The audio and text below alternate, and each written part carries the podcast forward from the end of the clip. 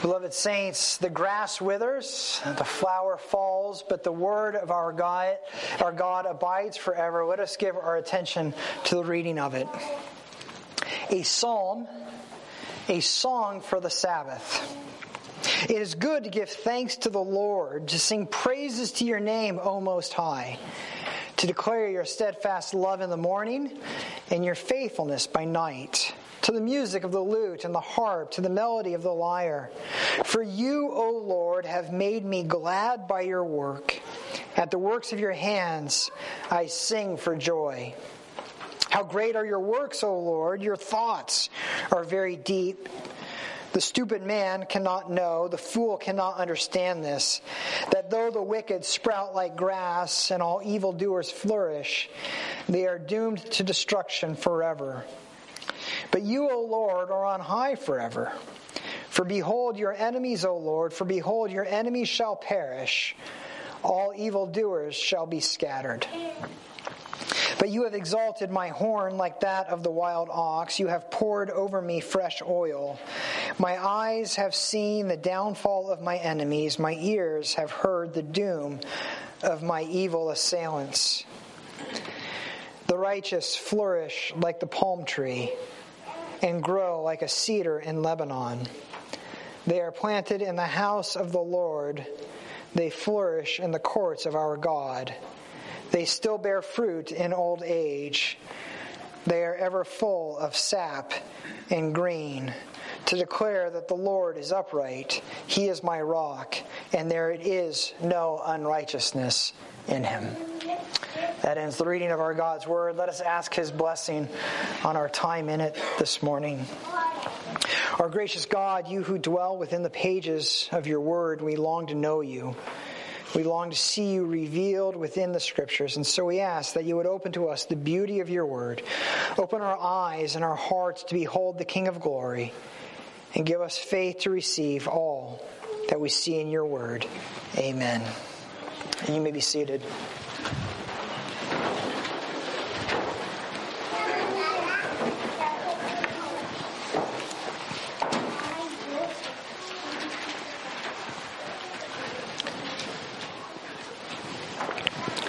Once in a while, you meet one of those Christians that just seems to be a little different.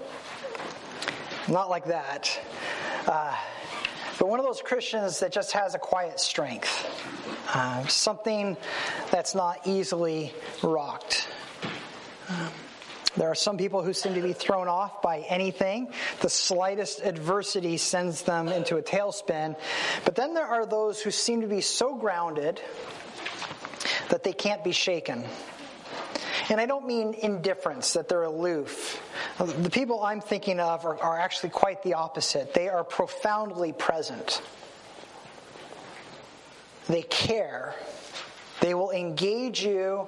They will look you in the eye. They will listen and they will weep. But they will not be scared. They just seem to be rooted and to remain steady in life's storms.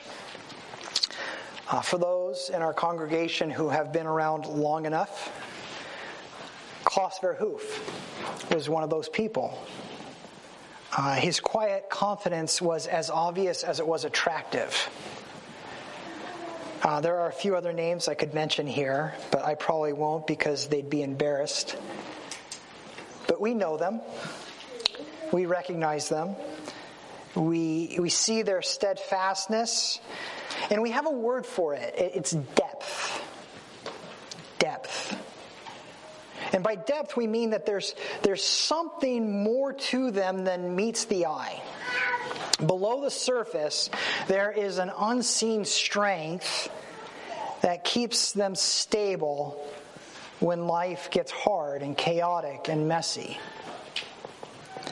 And we have so many images for depth in our world. Um, anchors on ships.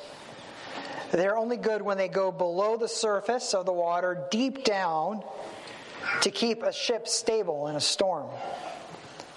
Or, or uh, we talked about in Sunday school, the foundation of a house is that unseen reality that makes or breaks the house. Uh, the deeper And the more solid that foundation, the longer it will last. Plants are one of nature's best examples. Uh, many plants can only grow as tall above the surface as their roots go below the surface, deep.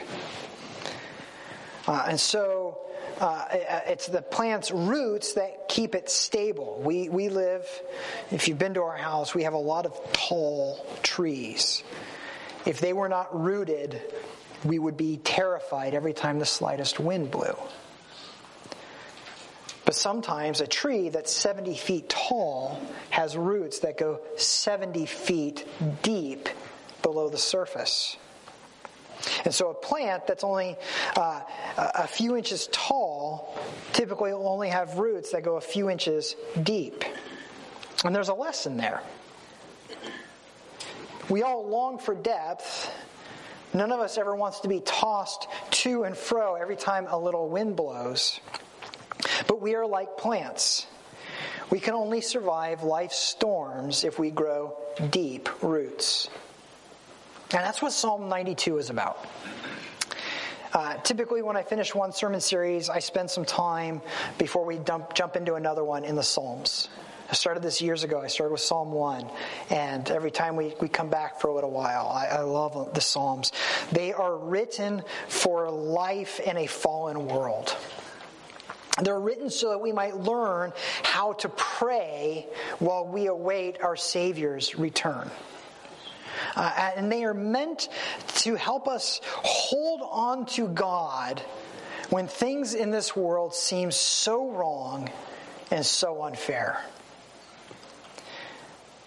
And Psalm 92 echoes a familiar cry in the Psalms, and it's, it's basically this Why do the wicked prosper? Why do they seem to live such an easy life? Uh, and but its its response is a little bit different. Like other psalms, it says, "Remember their future." A lot of the psalms say, "Just remember their future." But it also says that the answer to understanding the way of the wicked in this world is to sing God's praises.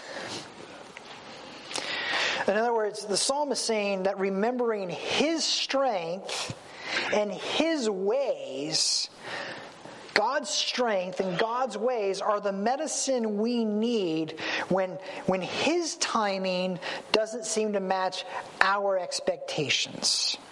Remembering His strength and His ways helps us when His timing doesn't seem to match ours. Uh, if I could summarize Psalm 92 in one sentence, it might be something like this. If we are to weather life's storms, we must possess depth, which is cultivated in worship. If we're going to endure life's storms, life's hardships, and not be uprooted, tossed about, if we're going to be anchored, we need to possess depth which is cultivated in worship. That's really what we want to see uh, to do today. And to do that, as we look at this timely psalm, uh, sometimes I could swear the psalms were written for our generation and no other, but I'm sure every generation feels like that. Uh, but to do that today, I'd like us to reflect on the problem of shallowness. Because we are a shallow people living in a shallow world. There is a real problem with shallowness in our day. Uh, and then I'd like to reflect on what the psalmist means in verse 5 when he says that God's thoughts are very deep. I want to try to draw that out a little bit. And then finally, we'll ask where it is that we develop depth, where our roots grow deep. That's what I want to do this morning. So look at shallowness, look at God's depth, and then ask where we grow depth. Pretty simple plan. So, what do I mean that we are a shallow people in a shallow world? Um, well, we live in a world where news cycles last a few hours. Uh, we have a constant stream of information coming at us. We, as a people, as a generation, consume more data than any other generation in history between social media, uh, news feeds, uh, podcasts, YouTube videos, blogs, and there's probably 10 others that you could add to that list that I'm not cool enough to know about. Uh, but we are a wealth of factoids and information. And we can sound like experts in any one of a number of subjects. And if we can't, we turn around and Google it real quick so that we can sound like an expert and lecture everybody else. But the reality is that such pursuits don't cultivate depth. In fact, I would argue they prevent it. Uh, to use an analogy, we are a thousand miles wide and half an inch deep. We, we know a little bit about a ton and not much about anything. And our world simply doesn't value depth. Everything seems to be judged by how well it works and how fast. And so, what kind of stories do we exalt? Stories about quick rises to fame or power or fortune. We, we don't tell stories about faithful parents or, or farmers or factory workers. We, we tell rags to riches stories, and then we tell their sequel when they crash and burn. We get two stories out of one person. And so when we read Psalms like this one that opens with four verses about worshiping God, uh, giving thanks to Him, declaring His steadfast love in the morning and His faithfulness in the evening, when we read Psalms about praising God's works, we tend to think, who has time? We're, we're just too busy. We've got so much going on.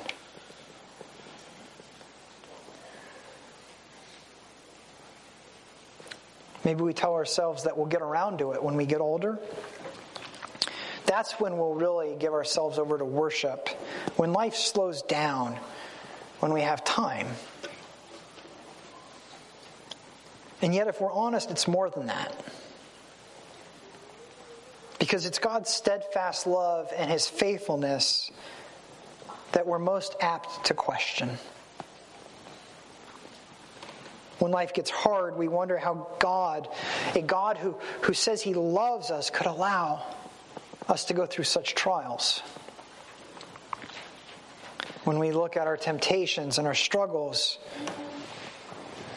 we wonder how long this God who says he's faithful will really stay around if he knows what's going on inside of here. And when our faith costs us, we wonder if it's really worth it at all. And it only gets harder and worse when we look at the constant success of those who seem to have no commitment to God. They rise to prominence, they, they're loved by many, uh, they make our lives harder and they get praised for it. When we look around, it sometimes seems like God is taking the day off and the wicked are winning. We work and we work and we work and we can't seem to get ahead. But those people who have no commitment to God whatsoever, they seem to flourish overnight. And verse 7 acknowledges this, but in a way that reveals the unseen reality. It says that the wicked sprout like grass. If you want to see quick results, plant grass seed. Within a week, it'll break the surface. Within three weeks, the ground will be covered.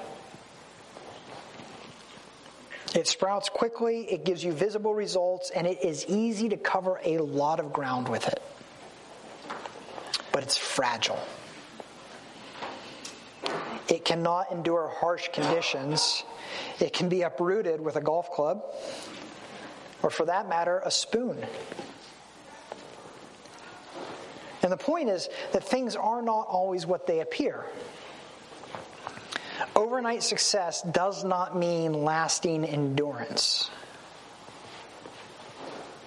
Be careful what you wish for. According to verse 7, the success of the wicked is shallow and their destruction is inevitable. They're just too dumb to realize it. Now, that's God's word, not mine. The, the word fool, though, in verse 6 is, is actually a different word than like we find in, in Psalm 14. The fool has said in his heart, there is no God. This word is, is more kind of like uh, the playboy. It's someone who's fat and silly, who thinks life is just a big game and a big joke. Uh, and fat and silly doesn't mean it's not a physical statement. It just means they live in abundance and they never think about more important matters in life. They flit from one shopping trip to another.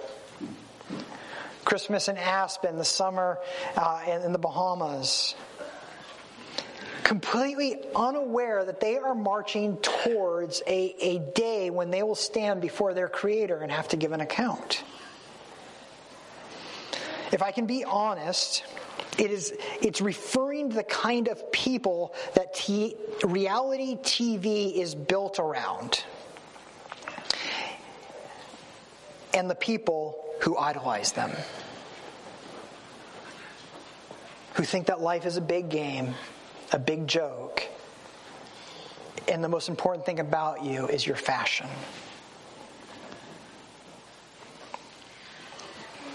And that mentality has affected the church. The church today is probably the most shallow it has ever been in history. Uh, the church is not immune from chasing one fad after another. Just like in the world, new celebrities arise in the church one after another at an alarming pace. And, and they write best selling books and, and they go on the speaking circuit and they lecture everyone about their newfound formula for success. And they amass Twitter and Facebook followers. They write blogs and, and they start podcasts. And there's an appeal to them because we don't. We don't know their weaknesses. We don't know their foibles, their shortcomings. We don't know their humanity. Have you ever noticed how people can be much more attractive at a distance? We make them into caricatures of perfection, and yet there's, there's, they're no different than the world's celebrities in, in whose likeness they're fashioned. And like the world, we tell their story of their rise to fame, and then a few years later, we chronicle how they crashed and burned in the sequel. And yes, I know you have names coming to mind because there are many of them. And then we wonder why we don't feel more grounded, more secure, more anchored, more immovable. So, what hope is there for a shallow people in a shallow world? Our hope is in the God who is deep. Look at verse 5. How great are your works, O Lord! Your thoughts are very deep. You see, God doesn't think the way we do he's, he's not impressed with what's new and shiny. And there's a lot more to him than meets the eye, a lot more that's below the surface. If I can put it this way, our God is not in for the quick win. Things that pop up like grass only to disappear the next day. Our God is interested only in things that will last for eternity. This was the constant source of tension, wasn't it, between Jesus and his disciples? They wanted quick and decisive victories over enemies they could see, like the Romans. And that was after years of sitting at his, at his feet. Never once, not once, did Jesus ever promise, encourage, or even allude to some sort of cultural uprising or overtaking the government. In fact, he constantly discouraged it but that's what they were fixated on the problems they could see and nothing below the surface. And yet, in a matter of hours, as they witnessed his trial, his death, and his burial, they came to embrace a version of Christianity that was entirely different from what they had demanded just days before. Never again did his disciples seek, promote, or demand such shallow ideas of victory. Because of what Jesus accomplished, it was so much deeper, greater, and more profound. Jesus didn't conquer the rulers that made their lives hard. He conquered the sin that enslaved them. He didn't accomplish a kingdom that, that needed to be defended with spears and swords. He gave them a kingdom that could not be shaken. That was our call to worship this morning. We have already received a kingdom that cannot be shaken. It's in no danger of being turned over upside down. When verse 8 says, You, O Lord, are high forever, it's acknowledging that our God has always been in, interested in what is for forever, what is last, what is eternal. The heights he is seeking are so far above what the disciples were seeking, they couldn't understand what he was even talking about. And again, there's, there's a corollary between heights and depths, like with trees. Be, look at verses 5 and 8. Because God's thoughts are so deep, his exaltation is so high. Because our God has thoughts that are so deep, our God is on high. He is exalted above all else. The reason we want the riches of this world, the power of its kingdoms, and, and the approval of its citizens is because we can only fathom a height that reflects our depth. If we only go this far below, we can only imagine an exaltation this far above. And the farther, the deeper we go, the higher we can imagine our exaltation. A shallow world, let me put it this way, is content with a shallow glory.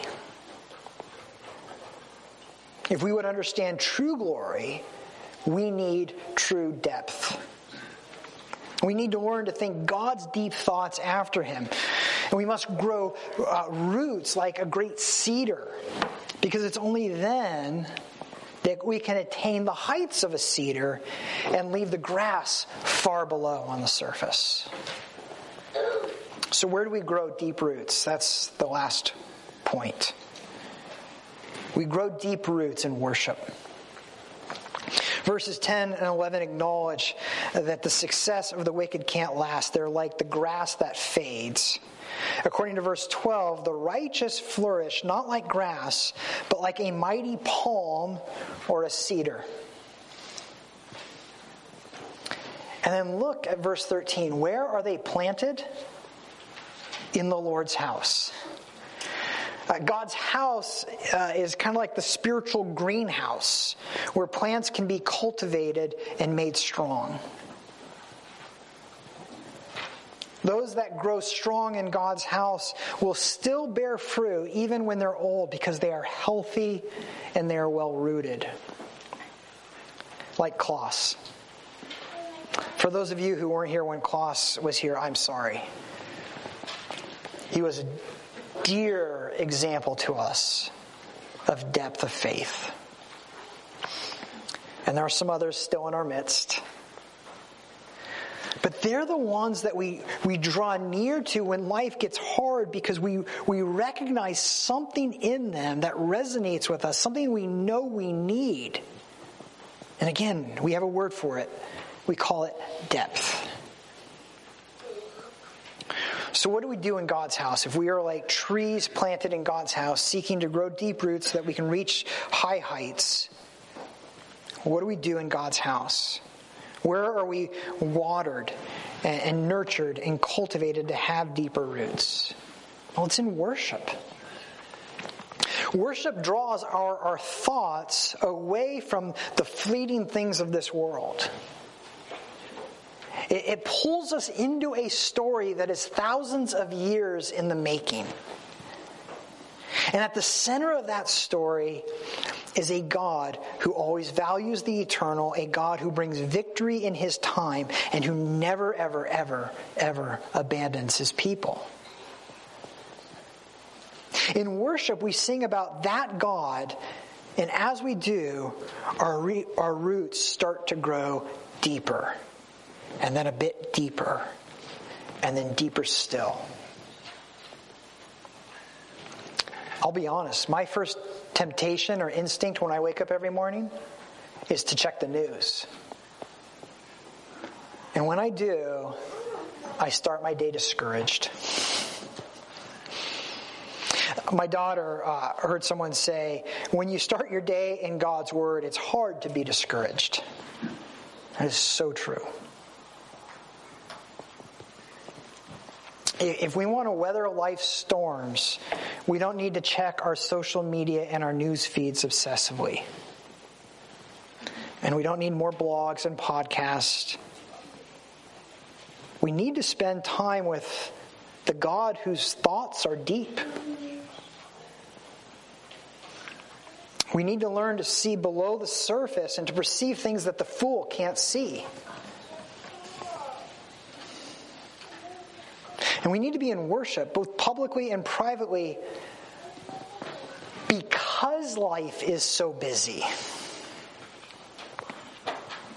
Can you imagine people on a ship saying, We don't have time to put down the anchor, there's a storm? That's when you need the anchor.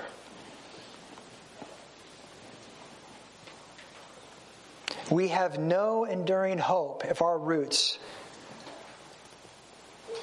don't go deep. And so we need to learn to read slowly, thoughtfully, and deeply. We need to learn to, to meditate on what we read and hear. And we have got to learn to pray. We must become a praying people. In worship, we, we learn to give thanks. That's where a psalm opens right up, right? It's good, it says, to give thanks to the Lord, to sing praises to your name, O Most High. It's good to give thanks. Now, we don't tend to give thanks. We tend to complain. We complain about the weather. We complain about the government. We complain about our families. We complain about our jobs. We complain about complaining. But have you ever noticed what complaints do to our peace, our, our contentment, our comfort? Complaints undermine those. They teach us to believe that this world is out of control and falling apart. They lead us to believe that, that God is not at work for our good.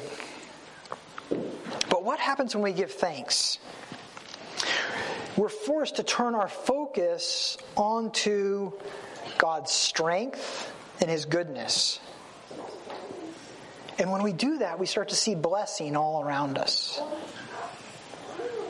We remember that we are blessed and we have a loving Heavenly Father who, who is ever working and ever accomplishing His plan.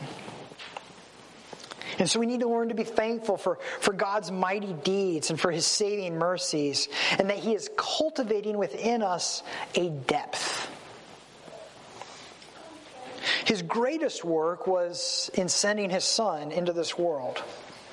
Not to live a life of, of quick and easy success that's as fading as the grass, but to accomplish something unfading, unshakable, and eternal. And it takes depth.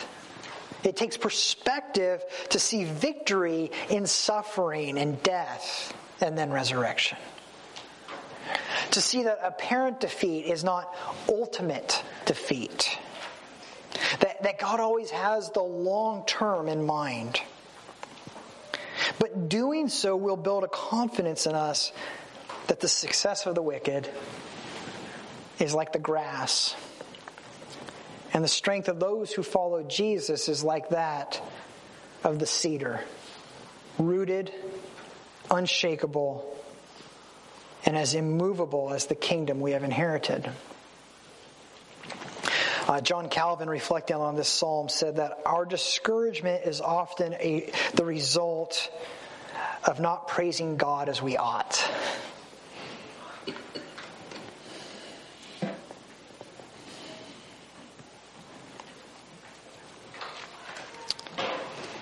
Singing God's praises forces us to, to focus on something greater. And remember that our God can't be conquered. Praise is actually the remedy for discouragement. Praise is the remedy for discouragement. And this is why it's called a song for the Sabbath. God has set aside one day each week for his worship. Because through worship, we, we learn to see as God sees, not as the world sees. And then worship concludes at a meal that is often called the Eucharist, which simply means thanksgiving. This is the real Thanksgiving meal every week. And it's called that because, because when Jesus instituted this meal with his disciples, he gave thanks. That's what it says. He gave thanks. And that's a remarkable statement in light of what that night would bring. Within hours, he would be betrayed, lied about, tried, and condemned. He would be abandoned by all who sat at that table. He would be led away in a travesty of justice and he would be crucified. And yet he gave thanks. That night didn't catch him by surprise, but as he prepared for that night, he gave thanks because he saw more than meets the eye. The Lord's Supper teaches us to see as he sees. And so let us come and as we do, grow a bit deeper in our God. I'd like to ask the elders to come forward that we might receive this gift uh, this morning. Father, we long for depth. We are so easily discouraged, shaken, tossed. And far too often we see as the world sees and we desire what the world desires, and then we wonder why we are not more grounded. Help us to be more rooted grounded, to think as you think and to see as you see, and to recognize your steadfast love in the morning and your faithfulness in the evening, to give thanks for these, to sing praises to you, and to understand what true greatness is, we pray, through Christ our Lord, exalted, enthroned on high, in an unshakable kingdom. Amen.